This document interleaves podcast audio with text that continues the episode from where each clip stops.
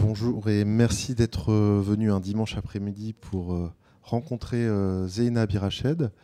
Zeina Abirached, euh, autrice de bande dessinée depuis déjà une dizaine d'années, qui jusqu'ici travaillait sur une matière pas toujours biographique, mais en tout cas personnelle, de choses que vous aviez vu de vos yeux vus ou entendu euh, dans votre famille euh, au Liban. C'était jusqu'ici vraiment le thème euh, principal qui courait sur tous les livres que vous avez publiés jusqu'ici, que vous connaissez sans doute. Et avec ce nouveau livre, il y a d'abord peut-être l'histoire d'une rencontre qu'il faut raconter, une rencontre assez rare, puisque Mathias Sénard, prix Goncourt 2015 pour Boussole, euh, vous a fait une proposition tout à fait honnête et intéressante, puisque c'est en fait son impulsion a été d'écrire pour vous, mais d'écrire pour l'image aussi. Oui. Bonjour tout le monde. Alors, oui, pardon, juste aussi, on va est-ce que vous avez lu le livre ou pas? Non? Personne? Non, c'est juste pour qu'on vous présente après le, les choses différemment. Il est sorti il y a un mois, vous, avez, voilà. vous êtes tout excusé. Euh, bonjour, donc. Oui, en effet, alors euh, merci pour cette introduction, cher Benoît. Euh, c'est donc un peu le, livre des, premières fois, parce que c'est la, première fois donc, que, j'écris et que je dessine, enfin, que j'écris et que je dessine une, fiction. Donc il ne s'agit plus ni de mon vécu, ni de mes souvenirs, ni de Beyrouth, ni des années 80 ni de la guerre. Euh, et c'est aussi euh, la première fois que je travaille avec quelqu'un, quelqu'un qui n'est pas n'importe qui. Donc, euh, vous le disiez tout à l'heure, Mathias Sénard, un grand écrivain dont j'aimais beaucoup l'écriture avant, de le, avant de le rencontrer. Et, vous l'avez rencontré d'ailleurs en promotion, puisque vous, vous, étiez en promotion pour le piano oriental. Oui. Tout à fait. Et lui pour Boussole, il n'était pas encore pris Goncourt. C'est ça, c'était avant. il n'était pas encore la star qu'il est. Euh, exactement. Boussole et le piano oriental sont sortis euh, la même semaine, quasiment en 2015, et on s'est rencontrés. Quelqu'un a eu la bonne idée au Salon du livre francophone de Beyrouth de nous inviter à partager une table ronde pour parler de, thèmes qui nous sont chers et communs. Donc euh, l'Orient, le, rapport de l'Orient à l'Occident, la langue arabe, les voyages. on peut rappeler qu'évidemment vous êtes parfaitement bilingue et même trilingue, puisque l'image est votre troisième langue. Vous le dites souvent, le dessin est votre troisième langue. Mais Mathias Sénard également.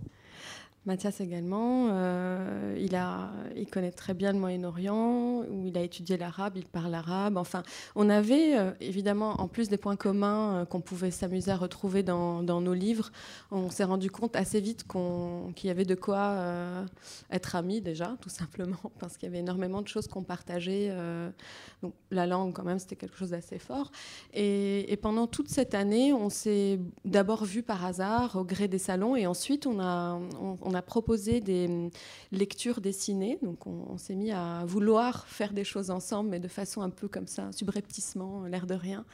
Euh, proposer donc dans des salons du livre, des festivals, des, lectures dessinées où Mathias lisait des, un poème intitulé Beyrouth, qui à l'époque était inédit, mais qui, a été publié ensuite, et, euh, où je l'accompagnais hum, donc sur scène à, l'encre de Chine. Euh, je travaillais sur un, sur un rouleau un peu pour accompagner sa longue phrase. Si certains d'entre vous ont, lu ces livres, vous savez peut-être qu'on a coutume de quand on parle de Mathias Sénard, on, pense tout de suite à. oui, bien sûr. Et, c'est surtout, le, il, est, connu pour ses phrases euh, très très longues, parfois sans ponctuation euh, musicale, en effet. Et donc voilà, on, s'est mis à faire ça euh, quelques fois. Mais c'est pas du tout ce que vous avez fait dans ce livre. Alors exactement, si bien que un jour, quand, enfin, à, la fin d'une de ses représentations, il m'a dit quand est-ce qu'on fait une, bande dessinée ensemble? Moi, j'ai juste répondu euh, chiche, quand tu veux. Et, je m'attendais à, retrouver du Mathias Sénard, c'est-à-dire euh, cette langue, cette, phrase euh, à laquelle il nous avait habitués.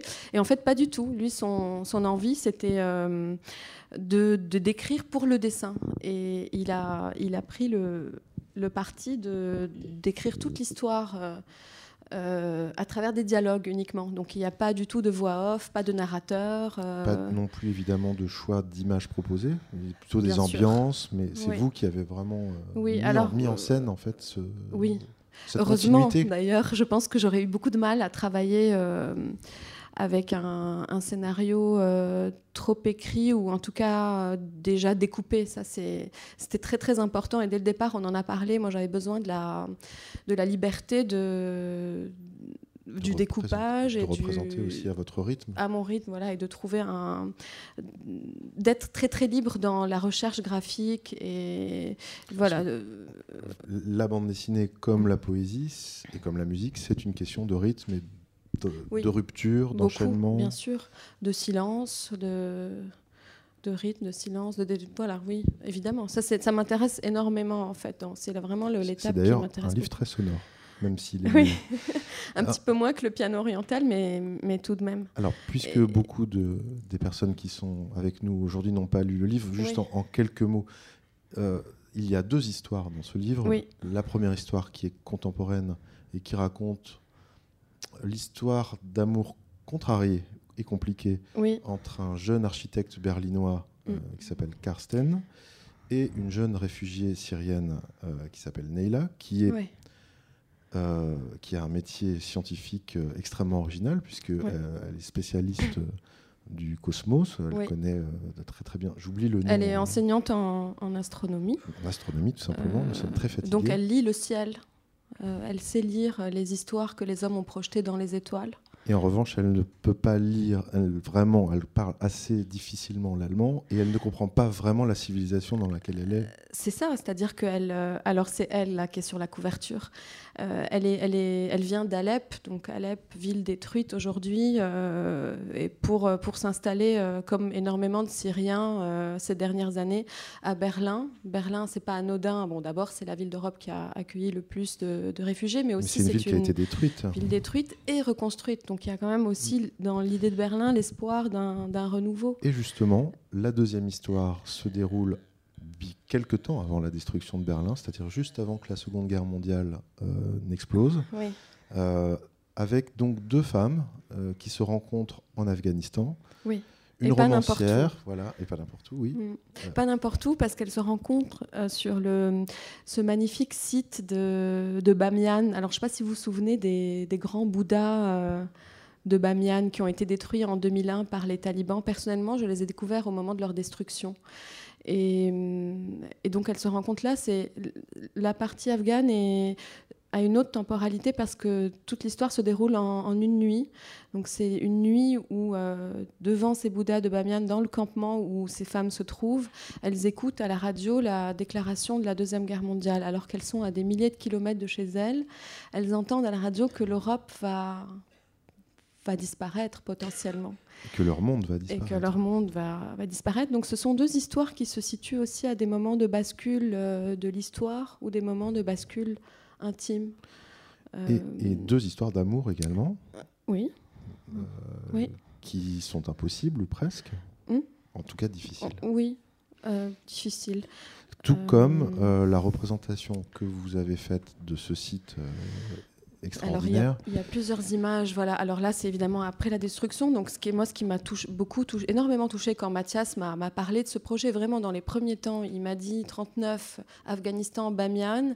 C'est ce qui me touche beaucoup dans ces images-là, c'est justement la, les Bouddhas ne sont plus là aujourd'hui, mais leur absence est, est soulignée par, euh, par la niche vide, ce qui les rend d'autant plus présents. Euh.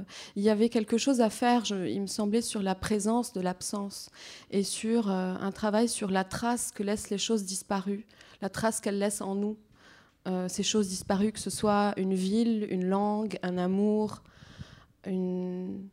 Bon, là, les Bouddhas, évidemment, c'était la métaphore parfaite.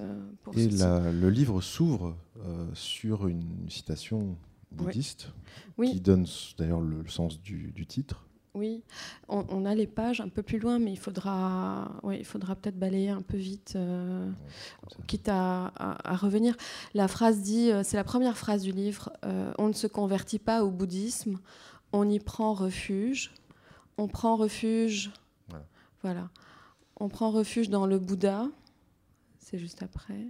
Non, dans la sage, oui, dans le Bouddha, dans la sagesse, dans la compagnie des amis. Et là, on a ce son euh, qu'on n'identifie pas tout de suite. Tchac, tchac, tchac, tchac, nous fait changer de temporalité puisqu'on se retrouve à Berlin, pardon. oui.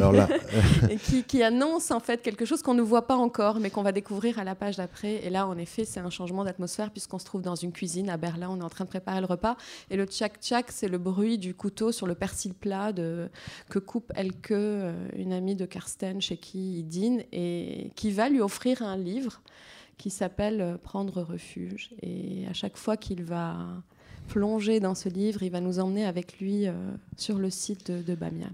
Alors vous avez choisi de nous montrer cet assemblage de photos parce que la manière dont vous avez dessiné ce site euh, est aussi la réconciliation d'une chose impossible, puisqu'on ne peut pas voir, comme on le voit là. Euh, pardon. Non, je vais essayer de revenir en ça, ça n'existe pas. En ça, ça n'existe pas. non seulement parce que les Bouddhas n'existent pas, mais parce que, en réalité, s'il fallait, euh, j'ai trouvé ça magnifique. En fait, s'il fallait respecter l'échelle du site et, le dessiner de façon homothétique dans la double page, les Bouddhas ne seraient jamais entrés dans la dans la même page. Ils sont beaucoup plus éloignés en réalité. Et j'ai trouvé que c'était très très beau parce que finalement ce livre parle aussi de ces êtres qui ne peuvent pas vivre, disons, viennent de deux parties du monde, sont, euh, sont dans deux endroits du ciel différents et se croisent mais n'arrivent pas totalement, mais je ne vais pas raconter la fin, à, coexister dans le, dans le même monde. Euh, ils vivent. Alors, il y a un, peu un, comment dire, une phrase qui revient. Euh, euh, tout le livre est, construit sur des, un peu en miroir, sur des, des, choses, des, motifs graphiques et des motifs narratifs qui sont renvoyés un peu en écho d'une histoire à l'autre. Et il y a cette phrase, entre autres, qui parle de, de constellation, la constellation d'Orion et du Scorpion, où une des, archéologues dit à l'autre, euh, un peu comme une métaphore, parfaite d'un amour impossible, ils sont, ces deux constellations ne peuvent, on peut jamais les voir au même moment dans le même ciel. Elles sont chacune d'un côté du ciel. Et j'ai trouvé ça très très beau de voir en dessinant que même ces Bouddhas-là, alors qu'on ne s'en rendait pas compte au début, ils sont aussi chacun d'un côté de, euh, de la page. Mais alors, est-ce que vous pensez, euh, comme la très célèbre phrase de Kipling, que jamais l'Orient et l'Occident ne se rencontreront? C'est ça que vous nous dites un peu à travers ce livre Vous qui êtes justement un trait d'union en tant que Libanaise. Je suis la preuve vivante que c'est faux. Hum, il ne s'agissait pas d'affirmer quelque chose. On a essayé d'avoir un regard poétique sur euh, des destins contrariés et, hum, et, de décrire de façon pudique mais aussi très intime la trajectoire de ces gens euh, qu'on qu'on a, qu'on a l'habitude de, désigner au pluriel les réfugiés, les migrants, comme une espèce de masse informe. Euh. Oui, et le fait aussi qu'elle soit astronome la place peut-être dans à l'écart de clichés qu'on peut avoir sur, euh, sur les migrants. Oui, qui, ont, en effet. Qui ont parfois des, des, vies euh, très proches des nôtres, je veux dire par là, qui ne vivent pas dans des sociétés forcément euh, dans le désert ou oui, je sais pas, bien sûr. Oui, oui, il y en a aussi, mais ce n'est pas forcément la majorité. Non, bien sûr, c'était important que ce soit une, une, jeune femme qui ait un métier euh, et qui justement soit poussée par, euh, par une énergie. C'est le sens aussi du titre. le titre, c'est prendre refuge, c'est pas chercher refuge ou trouver refuge, ce qui est plus courant dans la langue française en fait. il y a quelque chose de très actif dans sa mmh. démarche de, prendre refuge dans une langue qu'elle apprend. On parlait tout à l'heure un peu de l'allemand, dans lequel elle trébuche, elle claudique. Euh, prendre refuge dans, un, dans un amour dans, un amour évidemment dans un, dans un nouveau territoire qui est celui de, cette ville qu'elle découvre et prendre refuge aussi euh, euh, dans la vie, dans la, dans la vie réelle, en fait, parce que être réfugié ou être exilé, c'est aussi vivre avec la fiction de ce pays qu'on a quitté, qui nous hante constamment. Et, c'était important, je pense. Enfin, on avait envie de, montrer cette dualité, parce que finalement, on parle rarement de ça quand on parle des, réfugiés, de comment ils font en, vrai, dans la vraie vie, pour euh, euh, ne pas avoir l'impression d'avoir abandonné un, pays, abandonner une langue, abandonner des amis, etc. Et pour arriver à se projeter dans, un présent qui est totalement euh, neuf et dans lequel ils n'ont absolument aucun code. Et, et on s'est dit que la meilleure façon de le faire, c'était de revenir vers l'intime, donc cette jeune femme, euh, Naïla, et de, et de l'accompagner dans. Enfin, de la montrer, en fait, en train de- d'apprendre cette langue et de tomber amoureuse en même temps. Peut-être qu'on peut montrer des images Oui. de, Tenez. de. Merci. Alors, en vous écoutant, on comprend évidemment que euh, vous ne vous êtes pas contenté euh, d'illustrer un Oui. texte, vous êtes co-autrice également du, du scénario, enfin de, Oui, oui. de la- de l'histoire. Oui. Vous avez vraiment eu un dialogue euh, créatif. Absolument, je ne sais pas pourquoi j'arrive pas à passer aux suivantes. Euh, pardon, là, je vous les passe rapidement, désolée. ne vomissez pas. Euh, comment? Ne vomissez pas, je disais. Oui. Parce qu'on parlait de 2001 tout à l'heure, euh, l'espace qui Ah, alors, bon, ça, c'est des images, on y reviendra peut-être. Euh, ah, bon, En parlant de cette voiture. oui, bon, d'accord. Je répondrai à la à question euh, après. oui, c'est pas mon fort, les voitures. Mais il se pas dit que ça, c'est pas ce que je voulais dire. c'est totalement assumé.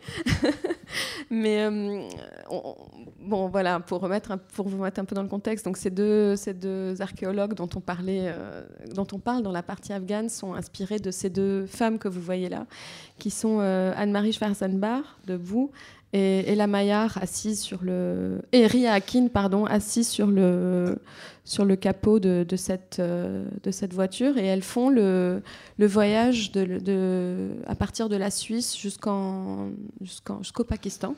Alors, c'est vrai, et en même temps, c'est un peu inventé. C'est-à-dire que Oui. cette, cette rencontre existe, Oui. mais vous l'avez totalement. euh, Cette aussi- rencontre a eu lieu, mais un peu plus loin, à quelques kilomètres du site de Bamiyan. En réalité, elle a eu lieu à, à Bagram, qui est célèbre parce qu'il y a une zone, euh, une, pardon, une, une base euh, militaire américaine aujourd'hui. Mais euh, voilà, on s'est dit qu'on allait déplacer de quelques kilomètres euh, cette scène parce que c'était important qu'elle soit justement devant les Bouddhas pour toutes les raisons que je vous ai expliquées au début. Alors, puisqu'on parle aussi de la manière dont vous travaillez. Elle est là, la voiture. hein. Voilà, elle est là, la voiture, elle est transformée elle aussi. Il y a le son encore, le son du briquet? Oui. Euh, et alors, donc là, quand Mathias Sénard vous donne le texte, j'imagine qu'il n'y a pas le son du briquet. Il vous dit, euh, il vous dit effectivement qu'elle fume à côté de sa voiture. Non, même, Même pas. pas, Alors, qu'est-ce qu'il vous dit? Il dit, euh, là pour cette scène, c'est une des scènes les plus écrites, il dit feu de camp, entre Ah, c'est- parenthèses, C'est une phrase simple. hein. oui, Quelqu'un qui fait des phrases longues d'habitude.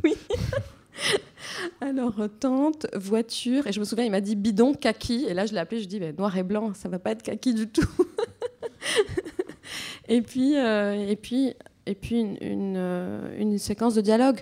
Mais c'était à moi de, d'inventer le- l'endroit où elles se sont assises, euh, euh, de, décrire à partir de photos d'archives que je vous ai apportées, d'essayer d'imaginer un peu l'atmosphère de ce campement et, et comment. ça, c'est Ella Maillard. Bon, donc il y avait quand même des, des photos d'archives qui m'ont beaucoup aidée. Euh, mais c'était à moi de, poser le, de, vraiment de trouver un, cadre à l'action et de, découper le texte. Et évidemment, de fil en aiguille, euh, on, a, on a écrit à deux en réalité parce que le dessin, moi j'utilise vraiment le dessin comme une écriture. Donc à partir du moment où j'ai dessiné, il fallait absolument que il y avait des choses qui s'imposaient. euh, à, transformer dans le, dans, le, dans le récit, dans le texte, à, changer, à déplacer, à couper ou à carrément inventer. L'écriture d'une bande dessinée, c'est vraiment quelque chose qui prépare une transformation, Oui. qui prépare effectivement euh, une succession d'images Oui. dont le dessinateur ou la dessinatrice est euh, la metteur en scène. Le... Et ce travail-là, vous le faites avec... euh, Donc vous travaillez sur ordinateur, ça Oui. ne se voit pas forcément à l'écran. Et euh, vous, vous faites des esquisses euh, auparavant? Vous faites euh, des... des- Ah oui, je fais des, des petits découpages microscopiques sur un carnet juste pour. euh, Et que vous montriez à, à Mathias? Hmm, rarement, en fait, rarement. Si, enfin, parfois je leur envoyais des, des, captu- des photos comme ça, mais de toute façon, c'est pas très lisible pour les gens qui sont pas dans ma tête. Ça veut dire pour personne, en fait. Ce sont des notes presque, mais des notes en Oui, images. c'est une prise de notes en image, vraiment comme un format timbre, quoi, vraiment tout petit, juste pour voir le, un peu le rythme des, des cases et puis surtout le nombre de, le nombre de pages par scène. De toute façon, c'était Euh, pas très simple de le montrer à Mathias Sénard, puisque on parlait de contrariété. Lui Oui. est souvent loin. euh, Oui, il on a vit- travaillé à dix- chacun de son côté Il du vit en monde. Espagne parfois, enfin, Oui. pardon, en Catalogne, à Barcelone. Oui, oui. Euh, il vit parfois euh, à La Rochelle, je crois. Oui, puis il enseigne en Toulouse, Belgique, il il fait en des tas de choses. C'est Ouais, un voyageur. C'est un voyageur. Alors que vous, vous êtes à Paris. Bah, ah ben, le, le dessinateur. Beyrouth, un peu euh, comme, oui, bon, moi, oui, je suis un peu nomade, mais c'est-à-dire que quand on, en tout cas, je sais pas comment les, bon, ça dépend des dessinateurs, mais moi, c'est vrai que quand je m'installe dans une, une histoire de là, elle fait 330 pages. J'ai besoin d'être un peu sédentaire et de d'installer, ne serait-ce que dans la pièce où je travaille, comme une atmosphère de de cet univers-là. Et, et c'est vrai que des deux, c'était moi la, la sédentaire et lui le, le, le voyageur, mais on communiquait un peu par tous les moyens euh, modernes, WhatsApp et compagnie. euh, euh, et du coup, parfois, pardon, je, Non, je non, vous interromps, mais c'est vrai que parfois, je, je le faisais patienter pour arriver à, à, à dess- enfin, jusqu'au moment où j'avais j'ai dessiné une, une scène entière pour qu'on puisse vraiment en discuter. Donc, il n'y avait pas tellement eu de, de croquis, recroquis. euh. En fait, tout s'est fait en faisant. euh, Mhm. dans, la, dans, le- dans la mesure où il a d'abord écrit, puis j'ai dessiné, et puis on a écrit et, et puis on a écrit à deux pendant que je dessinais. Donc Vous jusqu'à avez, une, la... oui, vous avez une manière de travailler qui est très euh, particulière et que n'ont que les auteurs de bande dessinée qui travaillent sur ordinateur, qui est presque cinématographique, c'est Oui. que vous remontez presque. Oui. C'est-à-dire que euh, euh, vous avez une sorte de premier jet, comme un premier jet de traitement de texte, on va Oui. dire. Et vous copiez-collez, vous déplacez, Oui. vous, euh, et, et finalement le livre au départ euh, a une pagination qui s'amplifie Bah ou qui se rétrécit, parce Oui. que vous jetez aussi c'est para- paradoxal parce qu'un dessinateur jette rarement ses planches On originales, mais là, voilà, vous transformez. Mais Oui. je veux dire par là, vous pouvez aussi décider qu'une séquence, euh, C'est douloureux quand même. mais ça arrive. C'est arrivé sur le piano oriental. Mon éditeur a enlevé six pages. Je lui en veux jusqu'à aujourd'hui, mais il avait raison. Par contre, non, non, non, il avait raison. Non, mais pardon, c'est c'est une, c'est une boutade, mais il avait totalement raison de les enlever parce que ça, ça n'apportait, ça, ça faisait pas avancer le récit. C'est quand même un peu le, le but de, de ce qu'on essaye de faire. Et le rôle de l'éditeur est quand même d'être un lecteur qui pose des questions et qui. Non, mais, qui non, réagit. mais c'est euh, juste peut-être euh, juste pour dire que c'est toujours un peu, euh, oui, en effet, difficile de, de, de jeter des dessins, même ceux qui sont faits à l'ordi, parce que c'est quand même des enfin, Oui, c'est du quand même travail. du des heures et des heures. On se rend pas forcément compte, mais il y a énormément de, de travail derrière ces ces images. euh, Mais vous avez raison, en fait. euh, Moi, ce qui m'intéresse, en tout cas, et c'est aussi pour ça que je travaille de cette façon, euh, c'est que, c'est que l'objet du, du livre reste vivant jusqu'à la dernière semaine Ah, avant, de, avant de rendre le. le- Très très tard. Oui. Euh, Et la semaine ça, qui précède l'impression. Pour moi, c'est très important de pouvoir, jusqu'à la dernière bout, minute, oui. oui, euh, garder des potentialités. Alors, a- finalement, faire des choix oui. qui. qui- Et des intentions qui changent parfois au dernier moment. Les presque. intentions fortes, ne... j'ai pas l'impression qu'elles changent. Pas fortes, c'est des nuances plutôt. Mais c'est des nuances, oui, oui. En fait, le livre, se, se- moi, c'est comme ça que je travaille d'habitude, et là, d'autant plus, le livre s'est fait par, par strates. Euh, vraiment comme un. Oui, voilà, comme un, ben, comme un, un millefeuille. C'était euh, difficile d'ailleurs de, de le lire, même pour Mathias, j'imagine, en cours de réalisation, puisque on savait que c'était une étape euh, qui n'était pas définitive, qui était Oui, une, oui, une étape. qui était une étape, oui, oui. Alors, ce que j'ai essayé de faire quand même, c'est de, de dessiner scène par scène. Et c'est vrai que pendant un an, euh, et c'est ça, c'est ça qui est extraordinaire en fait dans les livres, c'est que pendant, pendant deux ans, là, le livre nous a pris deux ans de travail. euh, Enfin, Et à vous, parce que vous, vous étiez 24 heures Oui. sur 24 avec ces personnages, Oui, alors que vrai. Mathias, était, il vous avait envoyé son texte et, et il pensait moins que vous, puisque vous, vous étiez occupé toute la journée, oui, plusieurs semaines, Oui, oui. plusieurs années. même. Euh, deux ans, oui, bah, à, à- oui, à écrire, à réécrire, à dessiner.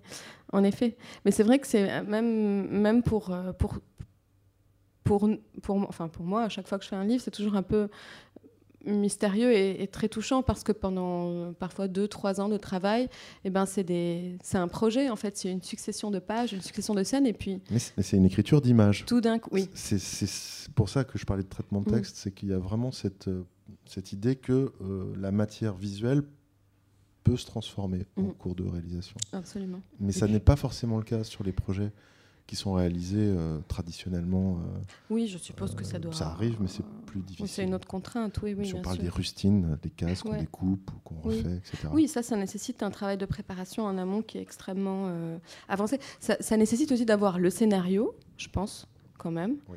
écrit, puis un découpage ensuite, un crayonné. Là, ce qu'on a fait, c'est tout en même temps, c'est-à-dire un bout de scénario. C'est vraiment une un- collaboration particulière, effectivement. Oui, je qui pense complètement pas entremêlée. que... Oui, je je pense pas qu'il y ait beaucoup de gens qui travaillent comme ça. Et- et... Benoît Peters travaillent un peu comme ça. Jean-Marc Rochette et ses scénaristes travaillent également un peu comme ça.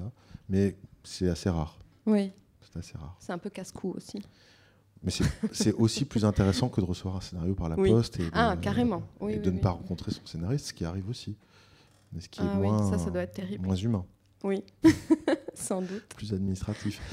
Euh, Là, je, on, on je on a parlé un peu de- de, oui, la- je sais pas pourquoi on peut je- parler de la- de la- des coulisses et de la manière dont, dont- dont, évidemment le livre euh, s'est fait, parce que je pense que c'est intéressant de voir la technique. Il y a quelque chose de presque sens, japonais dans votre manière de, ah, de- visualiser le, les onomatopées que vous Mhm. montrez. C'est presque les onomatopées qu'on peut retrouver euh, chez Tsuge ou euh, Ça fait des- plaisir.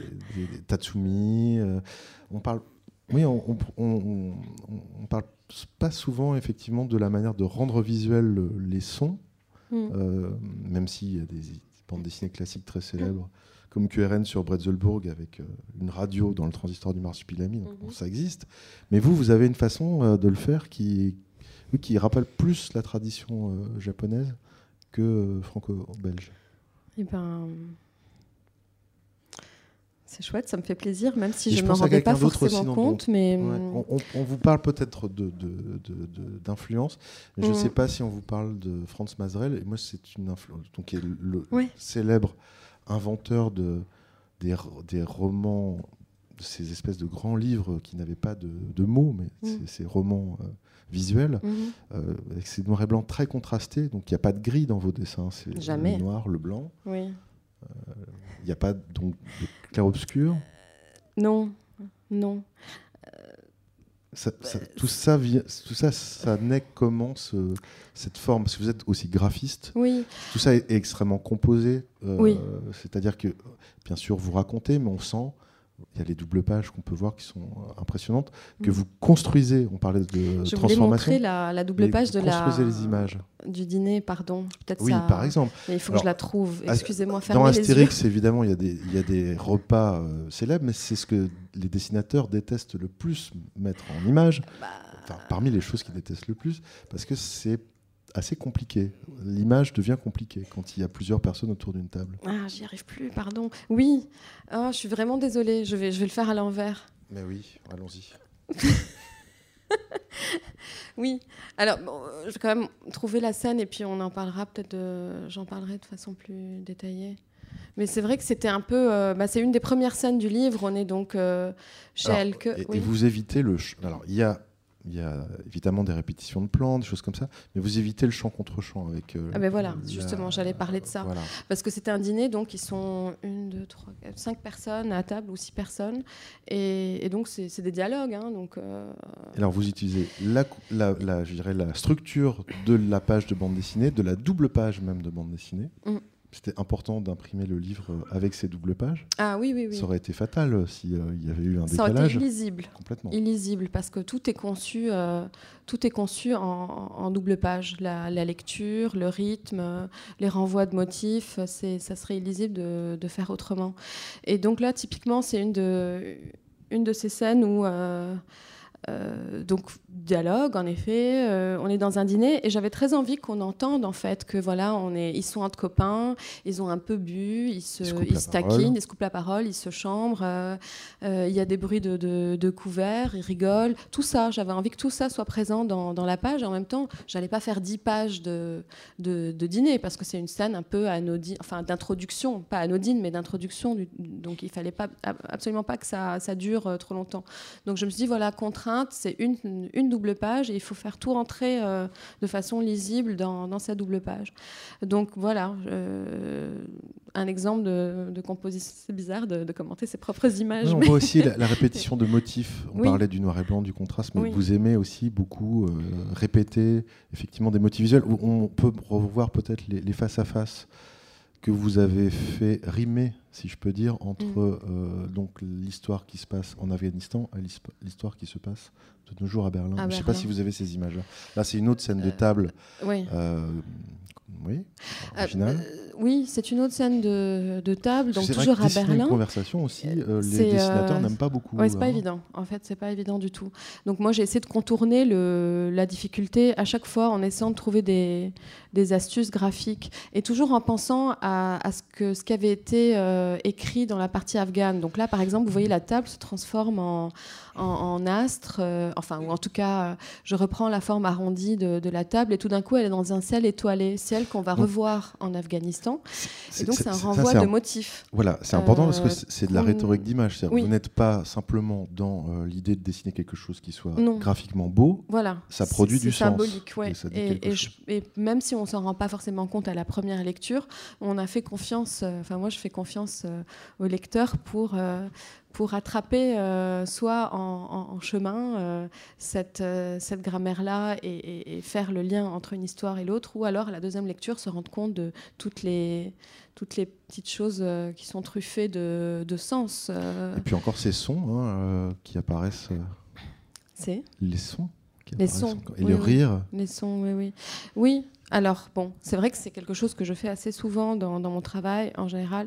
Mais euh, là, je vous ai montré tout à l'heure la scène, euh, la scène d'ouverture avec le tchac, tchac, tchac. Le son aussi m'a permis de, de faire les transitions parce que c'est quand même assez, Oui. assez brutal. On passe d'un d'un C'est pas univers. expliqué en euh, plus. On, on passe d'une séquence à l'autre Oui. sans bien entendu qu'il y ait un texte qui nous dise qu'on. Jamais, il n'y Voilà. a jamais de texte en fait. Et du coup, le son prend un peu le relais pour euh, passer d'une atmosphère euh, un peu euh, cosmique, euh, celle, celle de la- de l'Afghanistan, quelque chose d'un peu posé, comme ça un peu lent, à des scènes comme celle-ci, beaucoup plus rythmées, ne serait-ce que dans le, dans le découpage. Voilà, donc je m'en suis servi aussi comme, comme outil. Je m'aperçois Ah, en revanche qu'on parle depuis sens. déjà un certain temps et Ah si oui. nous souhaitons qu'il y ait des questions, Oui. il faut qu'on se tourne dans la salle. Parce qu'on on a fait 45 minutes. Déjà oui. Qu'est-ce qu'on est bavard Est-ce que vous avez des questions? Zéna aura des réponses même si vous n'avez pas de questions. vous n'avez pas de questions du tout? Incroyable. Ah, il y a un micro. Pour... ah, Quelqu'un a fait un signe? Non Non, c'était juste se gratter la tête. Bon, continuons alors. euh, le motif, on le retrouve sur ce foulard aussi? Oui. Ah, une question, pardon.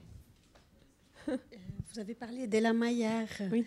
Euh, Et d'autres, j'ai pas retenu les autres noms. Anne-Marie Mais vous avez dû demander des autorisations pour. euh, Non, justement. euh, Vous les avez rencontrés Alors ces personnes sont mortes Mais euh, ceci dit, on a. il y a longtemps on- en plus. Oui, oui, non, mais c'est-à-dire qu'on les nomme pas dans le, dans le livre. C'est vraiment des personnages inspirés par, euh, par euh, Ella Ben, Schwarzenbach, on peut quand même en euh, parler de quel- quelques instants. C'est quand même Oui. quelqu'un qui était si importante que Reflet dans un œil d'or, qui est un titre quand même très connu, Mhm, un roman connu de Carson McCullers, mhm. lui est dédié.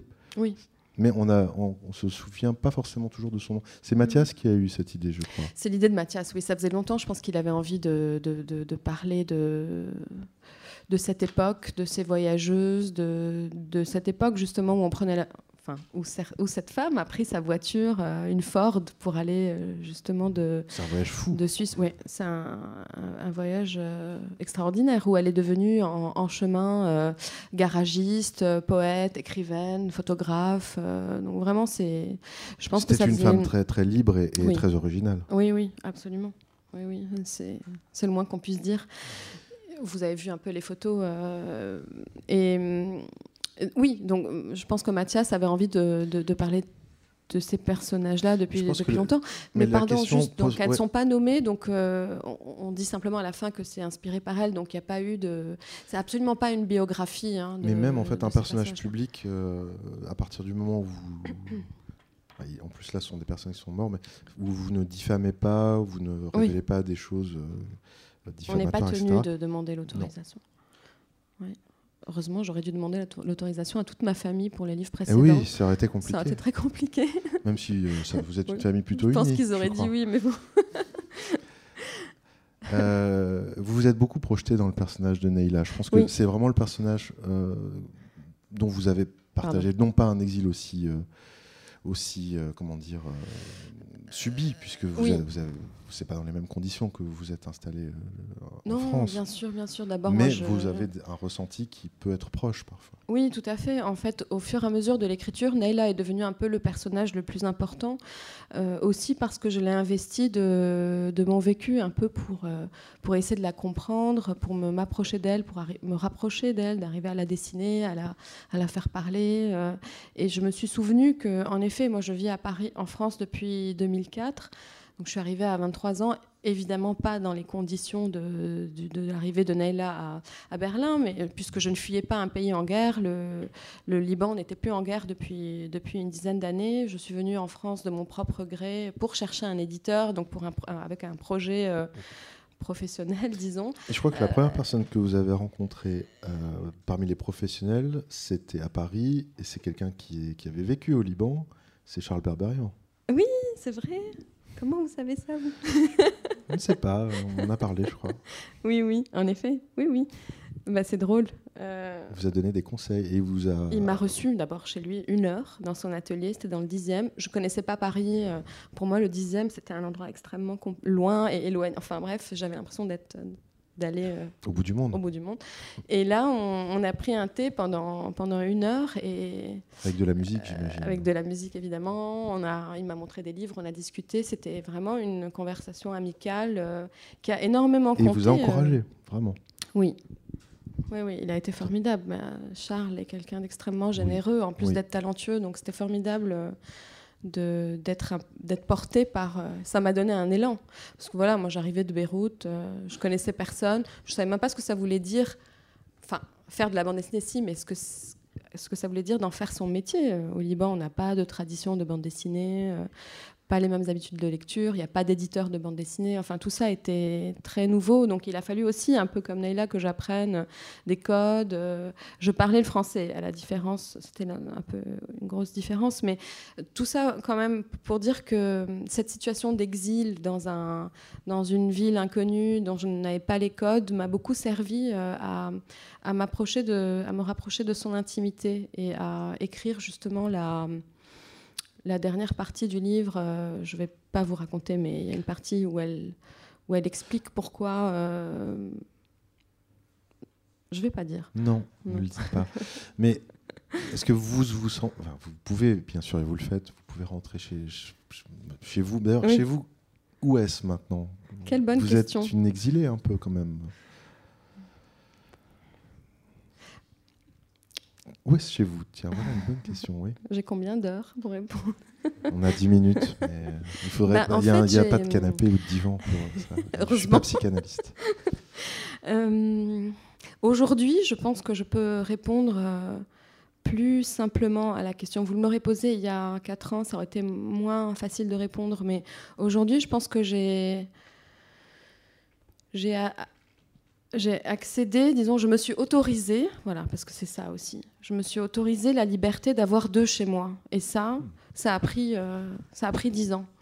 euh, de s'autoriser à se dire que je suis chez moi quand je rentre au Liban, comme on rentre à la maison, et je suis chez moi quand je suis en France, mais tellement, vraiment.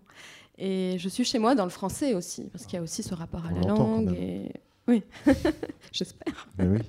Et hum, donc voilà, après c'est un cheminement qui est long, qui est compliqué, qui est tortueux, qui est, qui est fait de souffrance aussi et de, de retour en arrière, mais De mélancolie?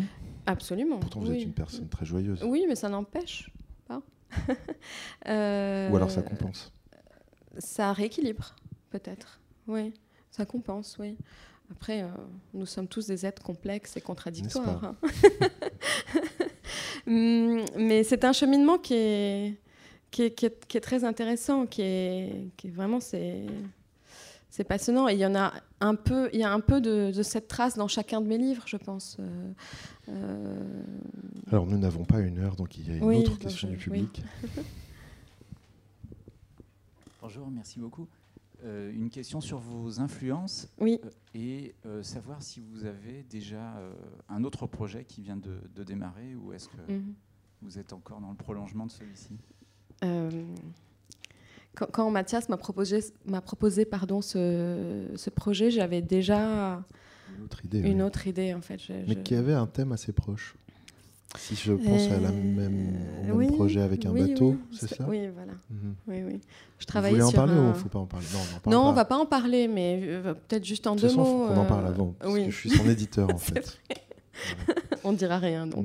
Non. mais peut-être juste vous dire que je travaillais donc sur un, un, projet de bande dessinée dont le point de départ est un, est un fait divers qui a eu lieu dans les années 50 à Beyrouth, au large des côtes de Beyrouth, c'est un indice.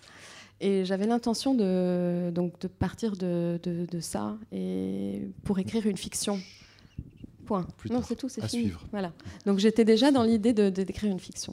Après, quand euh, euh, vous m'avez posé la question de, mes influences, elles sont diverses, euh, aussi bien dans la littérature, le cinéma, la photo, mais peut-être qu'on parle de bande dessinée là. Enfin, s'il faut parler de bande dessinée, moi j'ai eu un choc esthétique. Enfin, j'en ai eu plusieurs, mais le premier choc esthétique, c'était de passer de, de mes lectures, juste en deux mots pour vous pour vous remettre un peu dans le contexte, à Beyrouth, c'était pendant la guerre, c'était très difficile d'avoir des, des, bandes dessinées. Et, euh, et donc j'ai lu ce que mes parents avaient. Alors j'ai la chance d'avoir des parents euh, très ouverts, très cultivés, avec plein de livres et à la maison des livres d'images, euh, des livres d'art, enfin de la littérature et aussi de la, de, de de la bande dessinée. Donc j'ai beaucoup lu toute la bande dessinée franco-belge enfant. Euh, ça m'a énormément marqué. Et puis quelle, quelle série particulièrement? Alors Tintin. Ah bah ça tombe bien. Euh, ouais. De chez Casterman. Je sais, ça, sais. tout ça est parfaitement parfait. euh, Hergé, mais aussi évidemment euh, Goscinny, Uderzo, Maurice, euh, Franquin, euh, un peu de Gottlieb, trois ou quatre Bretéché. Il y avait un pilote, je me souviens. Enfin bref, quelque chose comme ça un peu saupoudré au-dessus de, de Tintin et Astérix. Et ensuite, euh, après la guerre, il y a une seule librairie bande dessinée qui a ouvert sur la ligne de démarcation, donc tout un symbole sur l'ancienne ligne de démarcation. Et là, euh, en une après-midi, j'ai découvert Tardy, Marc-Antoine Mathieu, David B, Munoz et Sampaio, bim bam boum. Donc le noir et blanc. noir et blanc, oui. Ici même, je crois, pour Tardy. Ici même, oui. Ça, c'était vraiment un choc. Mathieu, c'était l'origine, peut-être? C'était l'origine. Et l'ascension du haut mal qui est, qui est un noir et blanc très contrasté qui a influencé euh, beaucoup travail. de gens. Oui. Et beaucoup, oui, et, beaucoup d'autres personnes. Oui, oui, bien sûr. Ah, et, mais à ce moment-là, je ne pensais pas du tout de faire, faire de la bande dessinée. C'était d'abord c'était inexistant. Le, enfin... Le, premier livre que j'ai découvert de vous, que Frédéric Cambourakis avait édité, était un c'est le premier livre que moi je connais en tout cas. Hein. Il y en a peut-être eu autre chose avant. En fait, c'est le deuxième publié, 38 rue Youssef voilà. Semani. C'est un livre-objet euh, qui Ça reprend compte l'objet pour euh, vous aussi. Euh, il y, a, ce, Ça compte énormément. Le... Ces trous dans la couverture, mm. dans le piano oriental. Oui, les, pages qui se déploient. Vous êtes très aimé à la fabrication chez Castel. Oui, je suis je tenais à vous le dire. je suis sûre. Moi, je les aime beaucoup, surtout. Mais ils vous aiment. mais, mais euh, ceci dit, euh, le format, le, format le, poids d'un livre, c'est quand même des choses qui sont pour moi très très importantes. On ne lit pas de la même façon un, livre qui fait 10 par 15 cm qu'un livre euh, qui en fait qui fait trois fois la taille et qui est plus lourd. On, je, on relit aussi beaucoup une bande dessinée, comme on, relit, un poème d'ailleurs. Oui, c'est vrai. Qu'on réécoute une chanson. mais je pense que la forme du livre participe de la de, évidemment du rapport du lecteur à l'histoire, mais aussi de la narration, c'est-à-dire ça commence dès la couverture et comment, euh, ça tourne sur la quatrième de couverture. Est-ce qu'il y a des rabats? Est-ce qu'il y a quelque chose qui est montré euh, euh, dans les, comment on appelle ça, les pages de garde. Euh, tout ça, pour moi, participe de, l'histoire. Et bon, c'est vrai qu'au début, euh, chez Cambourakis, j'ai fait quelques expérimentations très inspirées de Loulipo, d'ailleurs du travail de Georges Perec, sur justement comment lire un livre. Donc, ce livre dont vous parlez est un, donc c'est l'histoire d'un immeuble, un peu à la manière de La vie mode d'emploi de Perec, pour ceux qui connaissent. Et, donc, il n'y a pas de sens de lecture imposée. on peut s'amuser à, tourner les pages à les déployer euh, un peu comme, comme on veut. Et l'histoire finit toujours par se raconter. Euh, et ce premier livre était déjà un livre qui impliquait vraiment que le lecteur soit partie prenante. Oui. Alors ça, c'est toujours, oui, ça c'est important. Et ce qu'il faut dire sur ce livre que vous allez lire, euh, c'est qu'il faut le relire et qu'il y a des. On parlait de strates, mhm. on accède à différentes significations en le relisant qui, n'apparaissait pas forcément à la première lecture. C'est un livre qu'il ne faut pas lire forcément très vite. Non, non, non. Même s'il n'y a pas beaucoup de mots dedans. C'est vrai. Il y a énormément de choses qui sont racontées en creux, justement. Donc on Aussi les, les- les trous dans la couverture et qui sont aussi, évidemment euh, l'absence des Bouddhas dans l'absence, la- voilà, et l'absence du pays, etc. etc. tout à fait. Tout, tout ça, Tout ça n'est est pas très gratuit, cohérent, hein. mais oui. Faut pas croire. Une autre Oui. question? Bonjour. Bonjour. Alors, euh, vous avez travaillé dans un premier temps donc sur votre matière familiale, votre histoire Oui. familiale, et en fait, euh, ça a donné ce- cet ouvrage euh, qu'on a beaucoup apprécié, le piano oriental, que moi j'ai trouvé assez prodigieux. Et euh, en fait, ce que je voulais juste te dire, c'est que dans, souvent la matière familiale est une, peut être une source d'inspiration euh, assez étonnante. Et là, je dirais que dans la salle, il y a autant de, il y a autant de matière familiale euh, que qu'il y a de personnes qui sont présentes. Je- je- je- J'en veux simplement pour exemple. Par exemple, j'ai j'ai entendu un jour un ancien marin de, commerce raconter sa première et sa seule vague scélérate, et j'ai trouvé que c'était tout simplement fabuleux. Mm. Sa Alors- première, pardon, je sais pas. Vague scélérate. C'est-à-dire quelques millions de, de- de tonnes d'eau qui, euh, qui passent par-dessus un, un bateau de commerce à cargo qui fait à peu près, euh, je sais pas, 18 mètres, euh, 18 mètres de hauteur. Voilà. Et euh, je voulais vous demander si vous n'aviez pas, s'il n'y avait pas eu cette rencontre avec euh, Mathias Sénard, Oui, est-ce que vous aviez déjà dans l'intention de passer à la fiction? Oui, justement. c'est- c'est l'histoire qu'elle n'a pas voulu raconter, qu'elle racontera pas. euh, que vous ne raconterez pas pas qu'elle va Je ne raconter dans un livre. absolument pas, mais Voilà. oui, oui. Euh. Il y avait l'en- l'envie de, de passer euh, à la fiction. Mais à partir quand même d'un fait réel qui se déroule sur des terres que je connais bien, que je connais par cœur, que j'ai là. Quoi. Et donc, euh, Ouais. et de partir. Évidemment, de- comme tu as grandi dans un pays en guerre, euh, je viens de dire tu. non, je te dis que je veux te. bon, vous, vous avez grandi dans un pays en guerre. Euh, Je pense que les gens ont compris qu'on ouais, se connaît. bref, oui. Euh, C'était bien fait pourtant. Euh, J'allais dire que la grande histoire, enfin l'histoire ou l'actualité, a aussi une résonance. Vous parliez de, de- Oui. dans la vie individuelle et la vie de nos familles. Effectivement, on est tous marqués par des grands événements. Bah, la Première Guerre mondiale en toutes nos familles, la Seconde Oui. Guerre mondiale également. Oui. Mais toi, c'est. Bah, je veux dire, toi, mais enfin. quelle familiarité Peut-être juste vous dire que, que si j'ai commencé par, euh, par l'autobiographie, c'était hum, c'était c'était absolument pas calculé en fait. J'ai été saisie d'un sentiment d'urgence en 2002. J'avais 21 ans, j'étais à Beyrouth et Beyrouth était en pleine reconstruction. Et tout d'un coup, la ville que j'ai connue jusque-là était en train de disparaître. Donc il fallait absolument garder une trace. Et donc je me suis mise à écrire comme avec une espèce d'urgence euh, de voilà d'écrire ce qui s'est passé, ce qu'on a vécu. Quand la guerre s'est terminée, j'avais 10 ans, donc j'étais trop jeune pour. euh, on n'en parlait absolument pas. Jusqu'à maintenant, dans les livres d'histoire, euh, au Liban, le programme s'arrête le 13 avril 75. Donc il y a un- une espèce de non-dit amnésique officiel sur la guerre. Et donc, juste pour revenir là-dessus, cette urgence de garder une trace par l'écriture. Et puis tout d'un coup, j'avais besoin du dessin pour garder une trace euh, visuelle de, de cette ville que je, qu'il me semblait qu'on me confisquait pour la deuxième fois. euh, au moment de la, de la reconstruction. Et puis, je, sans, sans me rendre compte, j'étais en train de faire de la bande dessinée. Et, c'est ce sentiment d'urgence qui m'a fait écrire Beyrouth Catharsis, 38 rue au Sessamani, Le jeu des hirondelles, et ensuite Je me souviens Beyrouth, qui sont un peu les quatre volets de, cette, étape, disons. Euh, ensuite, le piano oriental, voilà, c'est autobiographique, mais il y a quand même. euh, il y a une altérité qui est celle de mon arrière-grand-père. Certes, on est encore dans le, le terreau familial, mais tout de même. euh, et puis voilà, la fiction avec euh, un vrai autre, là, cette fois, qui est, qui est un, un co-auteur. Juste sur le piano oriental, je ne sais pas si vous le savez, mais euh, il y a un piano oriental qui a été fabriqué. Bah, Vous le dites à la fin de l'album, il me semble. Oui, mais À la fin de l'album, je parle du piano euh, qui est le prototype d'usine de mon arrière-grand-père qui, exi- qui est encore au Liban euh, chez, mon, chez mes grands-parents Mm. et dont on m'a dit pendant toute mon enfance c'est le piano de ton arrière-grand-père, sauf que c'est un piano droit qui ressemble à tous les autres pianos droits du monde, donc il m'a jamais parlé jusqu'au moment où je l'ai ouvert et que je m'y suis intéressée. Mais euh, ce dont Benoît parle, c'est encore plus extraordinaire. C'est la création d'un cousin presque jumeau de ce piano oriental libanais par un, un- un Belge euh, qui, euh, on va peut-être pas rentrer dans les détails, mais qui après la lecture du piano oriental a, a eu euh, la- la- l'idée folle de, de faire venir, euh, bon c'est quand même, il faut peut-être le nommer quand même, Didier Plateau, qui est, qui est important pour, euh, Didier Plateau, qui est le l'histoire de fondateur Casterman. d'Assuivre chez Casterman. oui. euh, C'est extraor- extraordinaire. c'est extraordinaire. Donc, il a, il, a, il a proposé à un facteur de piano encore plus fou que lui de, de, de- de construire ce, ce piano. Et donc, pour vous faire rire, mais c'est vrai, ça s'est passé comme ça. euh, je les ai mis en relation euh, via Skype.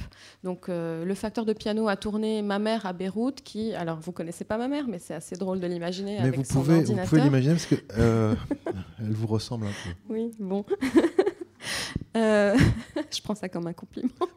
Mais ça en est un. Et donc, il faut imaginer ma mère avec son ordinateur en train de montrer le piano de son propre grand-père à ce monsieur dont elle ne, qu'elle ne connaissait pas euh, à tourner. Et lui prenait des notes en Belgique. Et trois mois plus tard, je suis invitée à tourner et je vois un monsieur qui traverse la place avec de grands yeux bleus et qui me dit J'ai un piano pour vous. Et là, il me montre un Yamaha quart de, quart de queue qu'il avait transformé en, en piano oriental.